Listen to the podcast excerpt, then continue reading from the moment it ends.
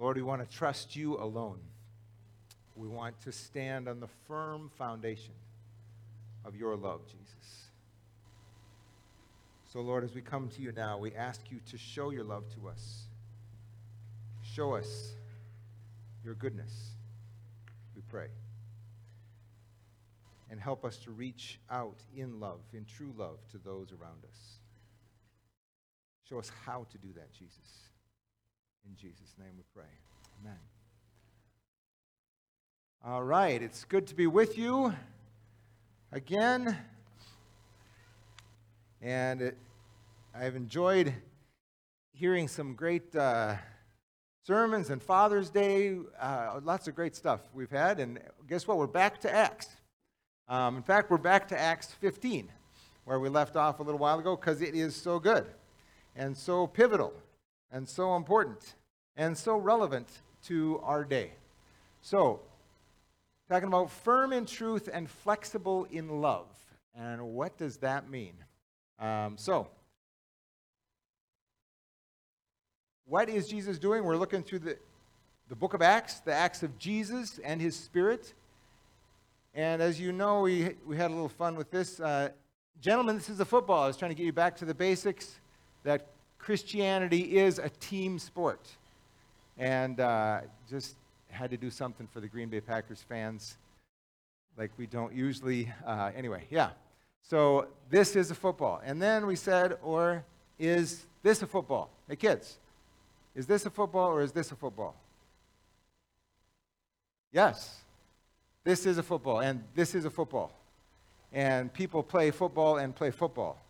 People play American football. And people play the football they play around the world that we call soccer. Um, so they're both football. Hey, by the way, Emily and Sean, welcome. Great to see you guys. Congratulations to the newlyweds.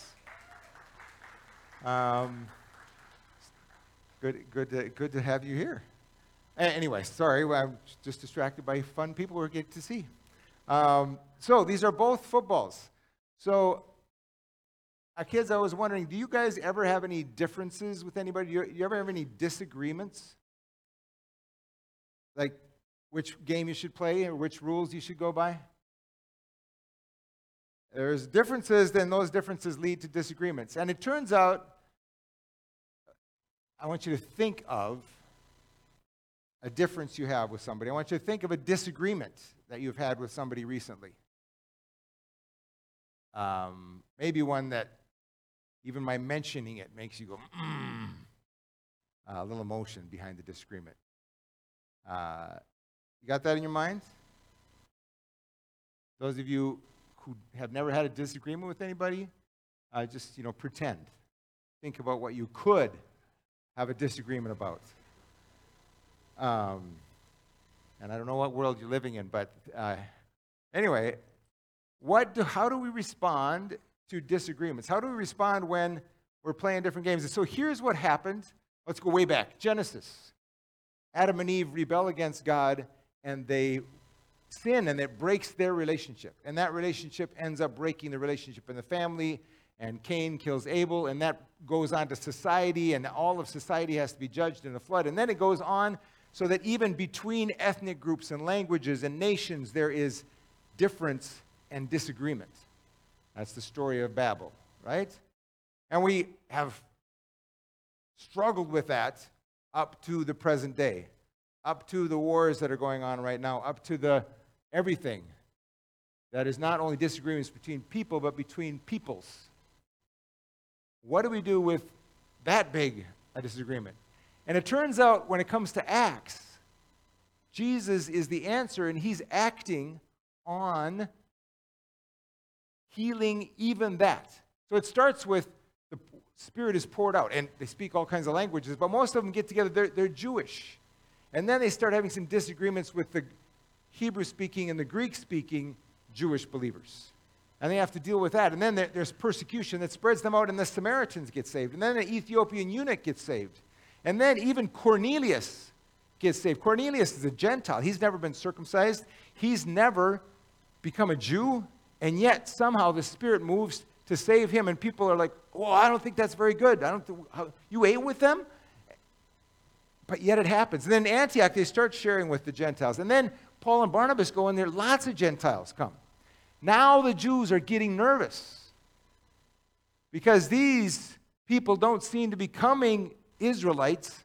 They seem to want to stay Gentiles and not become part of Israel. And how can they do that? The Word of God was revealed to Israel. God chose Abraham. Don't they know that they have to be one of us? One of the people, the, the people of God. So that's the difficulty that we get to when mission works, when all of this difference comes in. Now, that is a problem, or is it a possibility? Um, and what, so here's another way you can respond to difference and disagreements. Uh, this is from Jeff Gilboy at camp. He preached through Ephesians, it was great. He said, It's really best if you can label people and dismiss them as quickly as possible, ideally, just by looking at them. But then, if you can hear, like maybe they have a different accent or, or, or is, just listen to them long enough to figure out what label to put them in and then dismiss them. Right? Is that, is that a great way to sow division? And he said the other thing, if you want to really sow division, is to only have two groups. Really, if it's much less complicated if you just have two groups. Don't get any nuance in there. I mean, even our labeling, like Jesus loves little children, red and yellow, black and white, that's like four groups. I mean, it's certainly not just people have a lot of different melanin but, you know, it, it's four groups. And actually, I thought I should update it. We could just have Jesus loves little children, red and blue, black and white, and then we'd be good. Could categorize you whether you're red and blue or you're black and white, and then we'd know. We got you pigeonholed, right? So that's my recommendation if you want to create more division. Two groups, don't get any nuance. Don't, and then label as quickly as possible. Don't listen to somebody's story.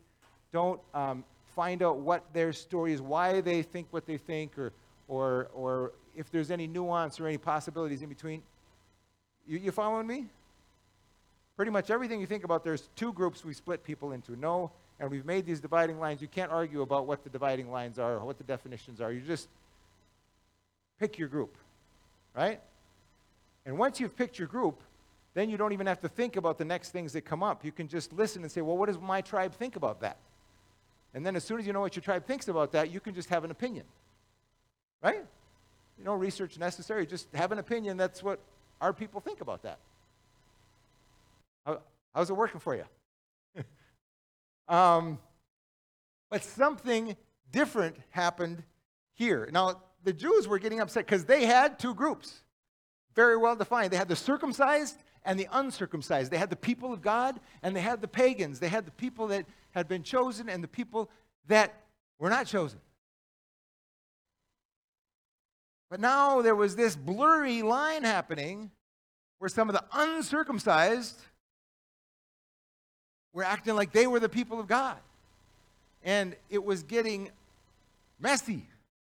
So, they were trying to fix it. By, if you're going to be one of the people of God, you got to be circumcised. You got to follow. So here's the early church had big disagreements, and as I said, this was so encouraging to me to know that they had big disagreements because we have big disagreements and all, all how wonderful it was at the beginning of the church. That was before they got all kinds of different ethnic groups and different languages and different stuff in there. Acts 2 was great, but they were all speaking the same language. Um, they had big disagreements. So Paul and Barnabas went to Antioch in Syria. Some men from Judea arrived and began to teach the believers unless you're circumcised as required by the law of Moses, you cannot be saved. You have to do what is in the law. Paul and Barnabas disagreed with them, arguing vehemently. They were saying, You must become part of Israel. You, I, that means you must be Jewish to be fully saved. Now, none of us would ever think that people have to be like us to really be Christians, right?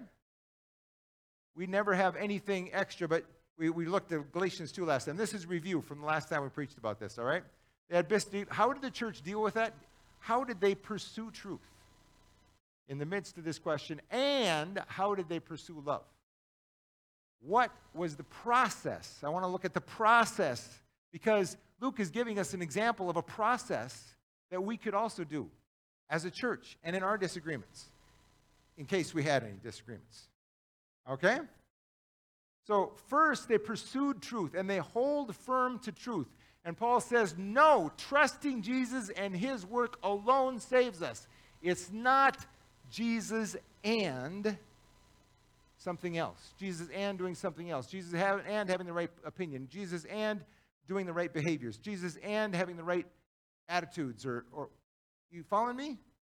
It is so easy. I wanted to preach this one again because I get feeling too like, like well, maybe I'm not good enough. That's not the question. Is, is Jesus enough? Is Jesus and his grace and his death for you enough? Is trusting Jesus all we need? Yes, it is. And Paul holds firm to this and will not budge an inch. Even when Peter moves and Barnabas moves, he says, No, you guys are wrong. He's so firm on this. And so when this comes, they have a discussion together. So the first piece of their process is they have a discussion together. Like this. So, you know, those people, I can't believe those people. No, no. They have a discussion between those who disagree. They took the people, all of the church in Antioch, chose people and sent them down to Jerusalem to have a discussion with all of the church in Jerusalem. A discussion between those who disagree. That is something that I challenge you to do. If you disagree with somebody about something, talk to them about it. Ask them, listen to them. Say, uh, how did you get this opinion? Very few of us do that. We talk to other people about them. We listen to commentators talk about them. We, but if we could talk to them, we might make some progress, right? And then they have a discussion with all of the church, all of the church in Antioch. Sends a delegation to meet with all of the church in Jerusalem, and all of the leaders meet together. And they all discuss it together. Not just the leaders on their own, not just the people on their own. And, and it isn't just that the church in Jerusalem says, hey, we hear there's some messy stuff going on out there. We need to send somebody to straighten them out. That happens in mission sometimes. We send somebody off and then we hear, we hear that some of the translators are not using Son of God when they're using talking to Muslims. They've got to say Son of God. Those words. We have to straighten them out. Instead of going and listening and saying, what, what's happening? What's going on? Could you give us, could we all talk about this? Um, there's many, many examples. So, they discuss together with those you disagree with. And this is the, Paul and Barnabas going to Jerusalem. We looked at this last time. And then the whole church and all the leaders come together to have a long discussion. And in this discussion, what do they use as evidence? They use God's work. What is Jesus doing? What is the Holy Spirit doing? What is God doing? They look at what's happening. And they look at God's word. They say, well, if that's what Jesus is doing, what does God's word say about what God's doing? And then when they look at God's word, they say, well, how does that help us to understand this? And understanding what Jesus is doing helps us to understand God's word in new ways. This is amazing. So if you look at this passage, we looked at it last time, but they talk about God knows people's hearts. He confirmed, He makes this distinction. He, we believe that we're all saved the same way by the undeserved grace of the Lord Jesus, based on what they saw Jesus doing. This is a discovery. This is an innovation. This is a new thing that they discovered when there was differences. Paul and Barnabas talk what God's done. And then they go to the Bible. And James says this very important part. God, Peter has told you about the time God first visited the Gentiles to take from them a people for himself. Now, that doesn't mean a lot to us, but in Greek, he's saying a people about Gentiles. That word was always used for the people, the people of God, Israel, God's people, a people. And now he's saying, a people from Gentiles. What? How can Gentiles be the people? of God. But he's saying, look, Scripture, and I don't know if he'd ever seen this in Scripture before. He probably read this before and thought, oh, I'll return and restore the fallen house of David, and probably the Samaritans, the ten tribes, and the two tribes will come back together, and it'll be that restoration. Then we'll dominate all the other tribes. But Peter says, no, look, the Gentiles are coming in to Jesus, who is the son of David. He sees this in a whole new way based on what God is doing. You following me? God does new stuff. We see new stuff in Scripture. Now, Dustin said, if it's new, it isn't true. Right? Well, the fact that God wanted to reach the Gentiles isn't new. It's just they forgot. They didn't see it. But God's work helped them see this new thing that wasn't new. It was his intention all along. So God's work and God's work in dialogue and discussion with each other. In your life, what is God doing? Listen. Pay attention. Say, where, where am I feeling God's work? Where am I not feeling God? Take it to Scripture. What, what is God saying to me in this situation? And then we need to do the same. So, they have discovery of this truth. This truth about we're saved by grace and faith in Jesus alone came out of mission, differences, and disagreements. Trying to make sense of how can Gentiles be part of the people. It must be that it's not about following the laws, it's actually just about trusting Jesus. They discovered something true because of their disagreements, because of their discussion together. Isn't that cool? So, when we have the problem of differences and disagreements, it's potential for God, by His Spirit, to show us something new that he's always been doing. and this was discovered because of mission. Now, so the salvation question what is necessary to be saved? Only trust in Jesus. But that's only the first question, which we dealt with. All this is kind of review. The second question is what's necessary for two different groups to eat together?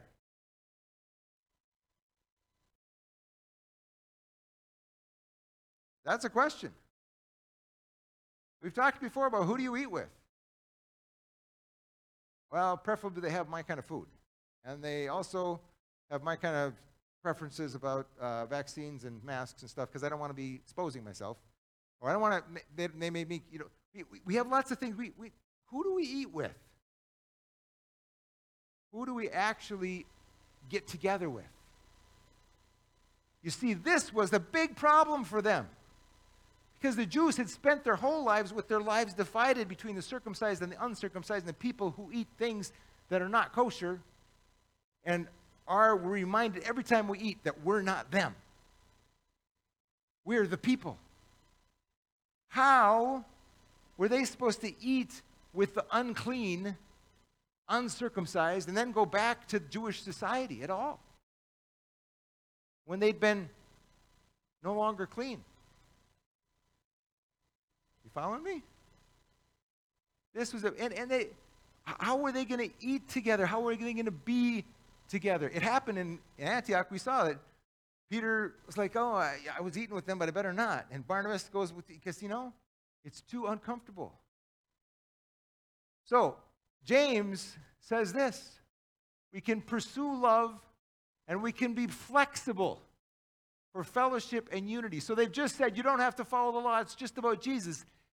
And my judgment is that we should not make it difficult for the Gentiles who are turning to God.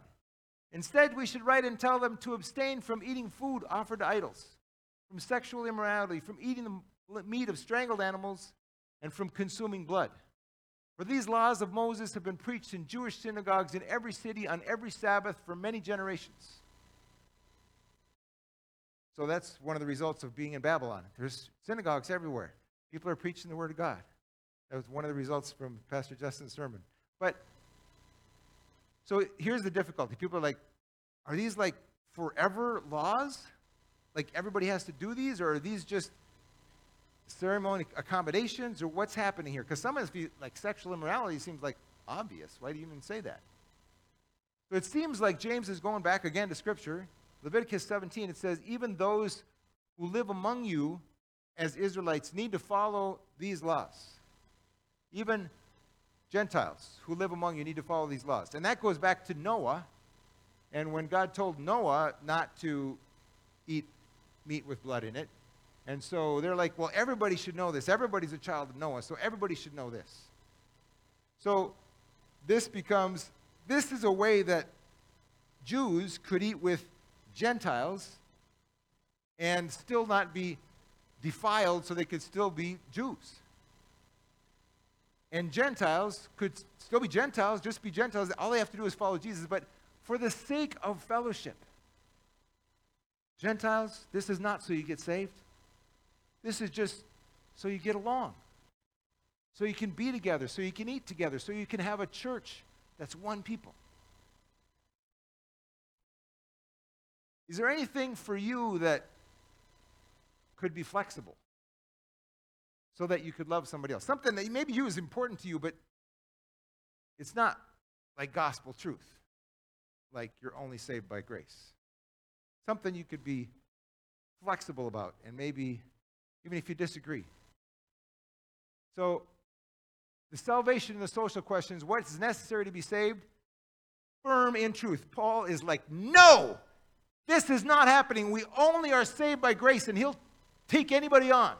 Peter, James, I don't care. This is truth. What's necessary for different groups to eat together? Then they get flexible. Here's they're flexible in love. Now, here's what I see is a lot of people are either firm in truth or they're flexible in love. You following me? Some people are like, whatever you want to do, you know, everybody's got their own ways of, of doing things. Love who you want to love. Be what I, you know, let's be tolerant. Let's be, let's just be flexible. Okay? Other people like, no, this is truth. You can't be in here if you don't believe my truth. Have you seen any people like that? Ever reacted like that yourself? Actually, sometimes we switch roles. And sometimes we're firm about our flexibility, or vice versa. But they're doing both. So, Paul's flexibility, think about Paul. Just a little bit after that, Paul gets Timothy and he circumcises Timothy. Paul, what? You were just saying you don't have to be circumcised. But you, Timothy's following you, know you're circumcising him? Paul says, yeah, it'll make him more acceptable to Jews because his mother's a Jew. Uh, uh, okay. Well, what about eating food offered to idols? It says don't eat food offered to idols. 1 Corinthians 10, Paul says, I'd never do that. Well, maybe I'd do that. What? He says, I would never go and be in an idol temple and, and eat food sacrificed to idols. I would never identify myself with an idol. but then he says, but you know, if I go to somebody's house and they put some meat on the table and they're a non Christian, I'm trying to win them, I'm not going to say, What kind of meat is this? I'm just going to eat it. And sure, it might have been sacrificed to an idol, to a demon. I don't care. God made it, it's not infected by demons. Paul, are you a flip flopper? What's going on? Paul is flexible in love. He says this he is flexible in love for a firm purpose. Even though I am a free man with no master, I have become a slave to all people to bring many to Christ. So he will do anything, not for his own gain, like most of us, not for my opinion or my way. I'm a slave to all people to bring many to Christ. So whatever I can do to bring people to Christ, to show them God's love, I'll do it. Eat whatever's put on the table. I'll circumcise Timothy. I'll, I'll, I'll, I'll, do offerings in the temple like he does later. I'll do whatever it takes so that people can know Jesus' love and, and that they're saved by him alone. Paul is flexible in his love. When I was with Jews, I lived like a Jew to bring the Jews to Christ. When I was with those who follow the Jewish law, I too lived under that law. Even though I'm not subject to the law, I did this so I can bring to Christ those who are under the law. When I'm with the Gentiles who do not follow the Jewish law, I too live apart from that law so I can bring them to Christ. But I do not ignore the law of God, I obey the law of Christ. He's obeying God by loving people, by being firm in the truth. You, are you following? And then he goes on and talks about the, the uh, food sacrificed to idols and stuff. Paul is so firm. It's like a rock when it comes to truth. I think it was Luther that said, but he's like a reed when it comes to love. I want you to think about that. What do you need to be so firm on? What do you need to be flexible on? So, is it a problem or a possibility that mission and being a house of all nations produces differences and disagreements? I think it's a possibility by the Holy Spirit. We can discover new truth. Here's the spirit led process they went through that you can go through discussion with all sides together in the same room. All the churches, not the older church telling the younger church what to do or the younger church saying, forget you. Not, oh, you're woke or okay, boomer or no, no, no. Talk together. All the leaders, they're all having a discussion together. And then there's the discovery from God's work and God's world. What's the Spirit doing? What's Jesus doing? What does that help us to understand what the, what the Bible says? What does the Bible say help us to understand what's happening in our lives? And then decision that's firm in truth. We're going to be so firm on what's true and flexible in love. We're going to do whatever it takes to love people, to win people to Jesus. We're not going to compromise truth, but we're going to love people. We're going to speak the truth in love. We're going to love with truth. Let me ask you something. Remember you said you had a disagreement with somebody? Well, maybe you didn't say it, but I challenge you to think about a disagreement you might have had with somebody. Think about that. Does this process work at all? Maybe you need to talk to them about it. Maybe need a group to talk together. Maybe you need to see what is Jesus doing in the situation. What's he showing me about my heart? What what can I hear from them about their story? And then where do you need to be firm? And where do you need to be flexible? Now, this is not easy to work out in practice. It wasn't easy for them. But the Holy Spirit was doing stuff, was showing stuff in His Word, was guiding the process. And God did stuff. And what was the result? The results for the church was it expanded because now there was no barriers. People could come in while still being who they were. Galatians could still be Galatians and be followers of Jesus. Can Muslim background believers still be Muslims and follow Isa? Can Jewish followers of Jesus? So, uh, my friend Baruch, I met in outside the old city walls in Jerusalem when I lived there for a semester, and uh, asked me the time, and then I got to know him a little more. He talked about how when he got saved, maybe I've told you this story, but when he got saved, first of all, it was crazy because he had always been persecuted by Christians. He hated Christians because they had been so nasty to him, but he found this Christian who loved and loved and loved and loved him, and he would spill hot coffee on him, try to make him mad, and he ended up living with the guy. The guy just loved him into the kingdom. And when that happened, his family had a funeral service and buried him.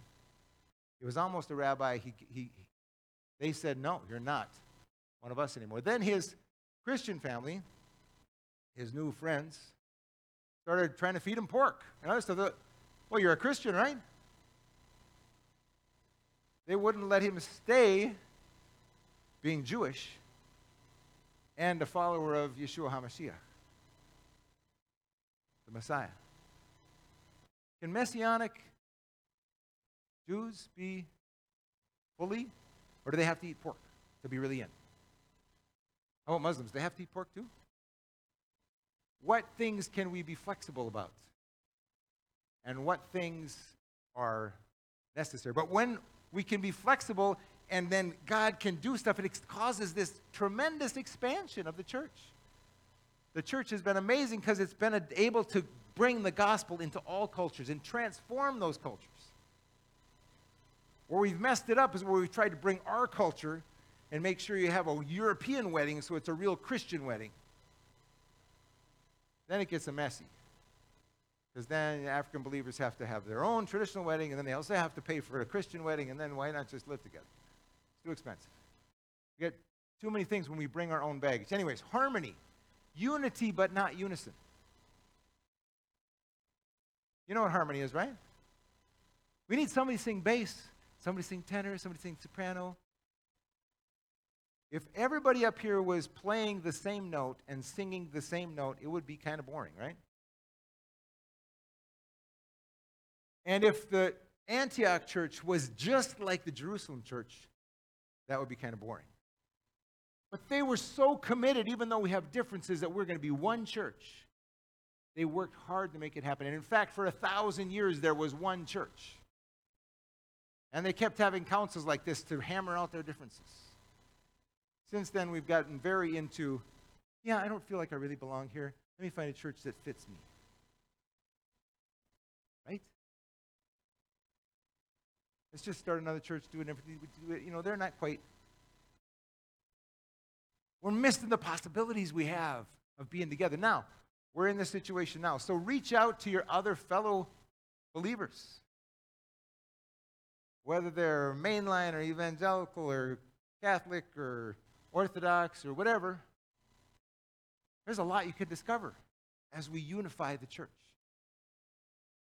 And then there's transformation. Did you notice that the whole church agreed on this letter that they sent back to Antioch? So the Pharisees were transformed into agreeing to this letter. And all these people out in the, the, the nations were being transformed. There is transformation that happens when we listen and make it appropriate. So a lot of people think contextualization or making things appropriate is watering down the gospel. No, it's making the gospel understandable so it can transform a culture. Okay? So when this happens, when we listen to each other, we can be transformed into something way better. Um,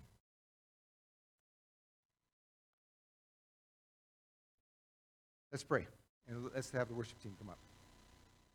Lord, we're so grateful that you are not um, confused about differences and disagreements. In fact, you made differences. You celebrated differences. I know we create extra differences, but you work with differences, with disagreements, and you help us to discover more about you, more about each other. God, forgive us labeling and dismissing and forgetting that we are one people. We are all your children, but more than that, we are one family, one people. Would you give us ears to hear from you and from each other in powerful ways that will be transformational, that will expand the church? God, would you help us to not prejudge people, people that don't fit what we think Christians should be, or whatever, or what they might become in you. Jesus, give us eyes to see you. Help us to remember that we are saved by trust in you alone. Would you help us to trust you for the differences and disagreements that we have now? Help us to humble ourselves and do your transformation as we discover your truth and your love. Help us to be firm in truth, flexible in loving one another and all those who need your love. In Jesus' name. Amen. The worship team is going to keep worshiping if you want to continue to worship, but we're also going to give a, a benediction so you can go if you want to, whatever God's leading you to do. And uh, I just challenge you as you go to think about that disagreement that you might have with somebody. And I want, just want us to take a minute so that the Holy Spirit can speak to you and tell you what it is that you can do. Spirit only tells us to do what we can do. It doesn't mean that we can, uh, as far as it's possible with you, be at peace with all people. So um, maybe it's meeting together, talking together. Um, maybe it's seeing what God's doing, look, it's looking in God's Word. Maybe it's finding a way to be firm in truth while being flexible in your love. So, Lord, we just ask you to speak to us in this moment. Who is it?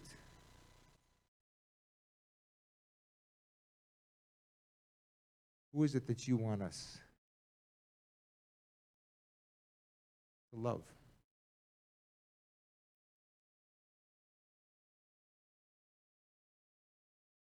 How is it that you want us to love them?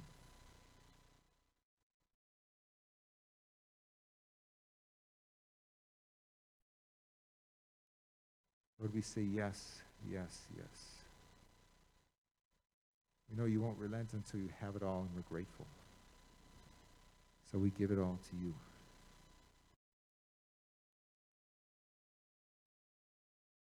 And one more invitation. Maybe you're here and you're like, wow, this sounds great to be part of this people, but I'm not sure I'm part of this people. I'm not sure I'm the kind of person that God wants, God would take. You are. It's not about how you do it, it's about Jesus and His grace and all He's done for you. So I invite you to trust Him. That's all it takes. Trusting Him. Talk to me or talk to somebody else about how to take more steps in that. So, Lord, we come to you and we ask you to do your work by your Holy Spirit that only you can do. Help us to discover new things about you and about each other. Make us a house of prayer for all nations. Help us to be overflowing with your love. In Jesus' name, amen. So go in the power of the Holy Spirit, in the truth of God the Father, in the love of Jesus Christ. Amen.